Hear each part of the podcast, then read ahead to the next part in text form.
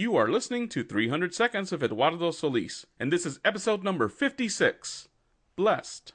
So let the 300 seconds begin. I experienced some problems with the hot water in my apartment recently. You can read my blog over at randomizerdyne.com for the blow by blow, but the short version is that the boiler that provides hot water to my building broke beyond repair. So the staff at my apartment complex sent out a poorly written email letting us know that we had no hot water and that they had no idea when it was going to be fixed. I was outraged, more so at the poor attempt at communication than at the lack of hot water. And so, like any denizen of the internet with an axe to grind, I took to the tubes to let my outrage be known. I got a good head of steam going and posted on my blog about how angry I was and how incompetent the people at the apartment complex were and how I was going to cancel my lease and tell all my friends to not live here and blah blah blah. Complain, complain, complain. Whine, whine, whine.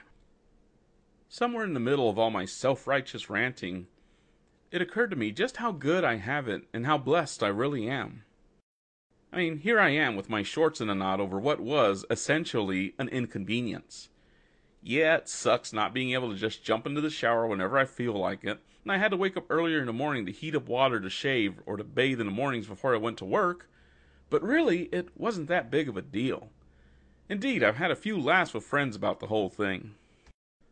The fact that hot water is the biggest thing in my life that I have to complain about is pretty awesome.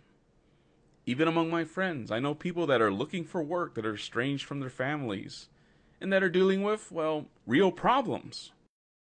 I am blessed to be able to go and complain on my blog and occasionally on this podcast about silly little things like hot water or jury duty or dogs.